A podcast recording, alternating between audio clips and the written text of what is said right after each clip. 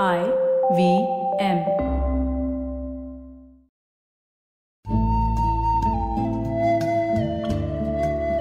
IVM के Hindi travel podcast टेढ़े मेढ़े रास्तों पर आपका स्वागत है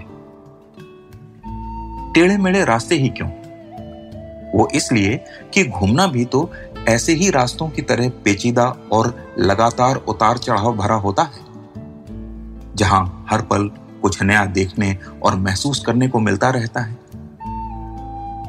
शर्त बस यही होती है कि आँख कान खुले रहने चाहिए।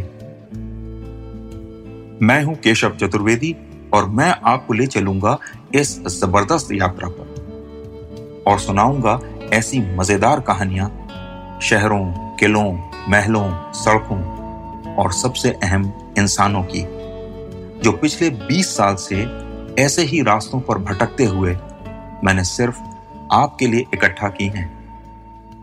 तो आइए शुरू करते हैं। अगर मैं आपसे कहूँ कि चेन्नई के कई सुनार अपने गहनों के डिज़ाइन के लिए करीब 900 साल पुराने एक मंदिर पर निर्भर हैं तो आप मानेंगे नहीं, है ना? लेकिन बात सही है। कर्नाटक में एक जिला है हासन।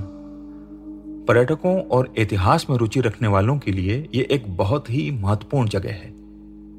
यहाँ होयसाला राजवंश से जुड़े दो मंदिर हैं, हलेबीडू और बेलूर। साथ ही जैन धर्म के संस्थापक भगवान महावीर की एक प्रतिमा भी है। मैंने ये तीनों जगह एक ही दिन में देखी और शुरुआत हुई बेलूर के मंदिर से। इसका नाम है चेन्ना केसवा मंदिर। मूलतः ये भगवान श्री कृष्ण को समर्पित है। चेन्ना केशव या चेन्ना केसवा का मंदिर है सुंदर कृष्ण वैष्णव मंदिर होते हुए भी यहाँ शैव, शाक्त या देवी पूजा, जैन और बौद्ध मतों से जुड़ी कहानियों को पत्थर में उकेरा गया है। आज के माहौल के हिसाब से देखें तो ये एक नायाब बात इसलिए भी है क्योंकि दक्षिण भारत में शैव और वैष्णव संप्रदायों के बीच काफ़ी दूरियाँ दिखाई देती हैं।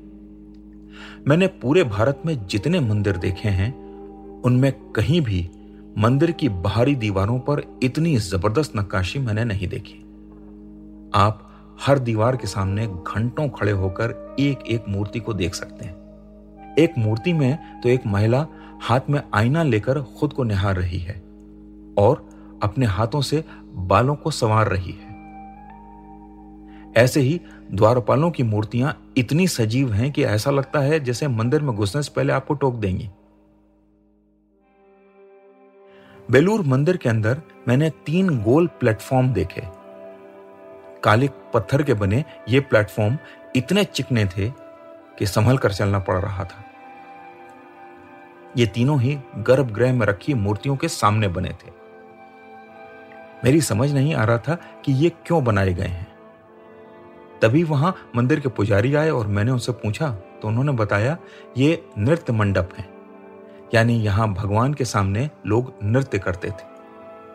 मुझे याद आया कि आखिरकार ये कृष्ण मंदिर ही है, जहाँ कृष्ण हो, वहाँ रास, रंग, संगीत, नृत्य न हो, ऐसा कैसे हो सकता है? उन्हीं ने मुझे बताया कि चेन्नई से तमाम गहनों के डिज़ाइनर यहाँ और हालेबिडू आते हैं और एक एक मूर्ति का अध्ययन करके उसकी तस्वीर उतारते हैं, फिर उन्हें सोने में गढ़ते हैं। सुनकर अच्छा लगा कि वर्तमान में भी धरोहर का कुछ तो उपयोग हो ही रहा है। तभी वो पुरोहित बोले कि आइए, सुबह की आरती का समय हो रहा है। गर्भगृह तक चलते हैं। मैं उनके पीछे पीछे चल दिया। वे गर्भगृह में घुसे और बाहर निकले तो उनके हाथ में सेक्सोफोन था। और उन्होंने सेक्सोफोन पर कर्नाटक संगीत की एक धुन बजानी शुरू की। मैं बिल्कुल मंत्रमुग्ध था। सैक्सोफोन, कर्नाटक संगीत और कृष्ण भजन का ऐसा अद्भुत संगम मैंने कभी नहीं सुना था। पूरी आरती सुनकर ही मैं वहाँ से निकला। कान और मन दोनों ही तृप्त हो गए थे। उसी मस्ती में मैं कुछ दूर हलेबीडू पहुँचा। यहाँ भी बेलूर जैसा ही मंदिर था, लेकिन थोड़ा ज़्यादा विशाल और यहाँ शैव प्रभाव देखने को मिल रहा था। और दो विशाल नंदी भी देखने को मिले। पूरा मंदिर कसौटी के पत्थरों से बना है, जिनका रंग या तो काला या फिर सिलेटी होता है। मैं इन्हीं मंदिरों के बीच खड़ा सोच रहा था कि इस सिलेटी रंग के बीच कोई एक और रंग होता तो मज़ा आ जाता। तभी मैंने देखा कि पीली साड़ी पहने एक महिला तेज़ी से मंदिर की दीवार के सामने से गुजरी। मैंने फ़ौरन कैमरा उठाया और फ़ोटो खींचा, लेकिन बस उसका आभास ही फ़ोटो में आया।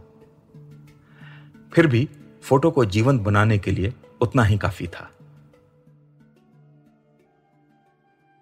उस दिन मेरा तीसरा पड़ाव श्रवण बेलगोला में था, जहाँ भगवान महावीर की विशाल प्रतिमा स्थापित है। यह प्रतिमा एक पहाड़ी पर बनी हुई है और सिर्फ़ एक चट्टान को काटकर ही बनाई गई है। पहाड़ी पर बने मंदिर तक पहुँचने के लिए आपको 624 सीढ़ियाँ चढ़नी होती हैं। अब न तो आप, न ही ज़्यादातर लोग या श्रद्धालु इंटरनेशनल स्तर के एथलीट हैं तो आप एक ही बार में पहुँचने की कोशिश मत करिएगा। आराम आराम से रुकते हुए चलिएगा। करीब 1200 साल पहले गंग वंश के दौरान बनी भगवान महावीर की यह मूर्ति अपने जमाने में दुनिया की सबसे बड़ी मूर्तियों में एक थी। यह कितनी विशाल है, इसका अंदाज इस बात से लगाया जा सकता है कि आज जब पुरोहित इसके पैरों के बीच खड़े होकर अपनी आरती कर रहे होते हैं तो पैर और पुरोहित दोनों का ही आकार एक लगता है। हज़ार साल पहले बनी इस मूर्ति के बनने के कुछ ही समय बाद ईरानी विद्वान अलबेरूनी यहाँ आए थे और उन्होंने अपनी जीवनी में लिखा है कि मैं श्रवण बेलगुल्ला की मूर्ति को करीब 32 किलोमीटर दूर से देखता हुआ ही वहाँ तक पहुँच गया।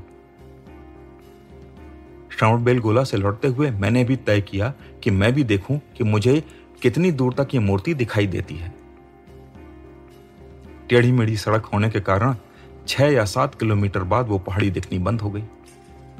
लगा, बेरूनी महाशय कहीं गप तो नहीं आंक रहे थे। क्योंकि ऐसा तो है नहीं कि गप फांकने की बीमारी हमसे ही शुरू हुई है। फिर लगा, हो ना हो, उन्होंने कोई दूसरा रास्ता लिया हो, जो इस सड़क जैसा ना हो और जहाँ से वाकई उतनी दूर से श्रवण बेलगोला के पहाड़ी के दर्शन हुए हों।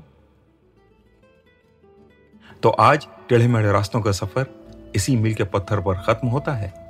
अगली कड़ी में किस्सों के एक नए मोड़ पर मिलेंगे और फिर एक नए मील के पत्थर तक साथ चलेंगे।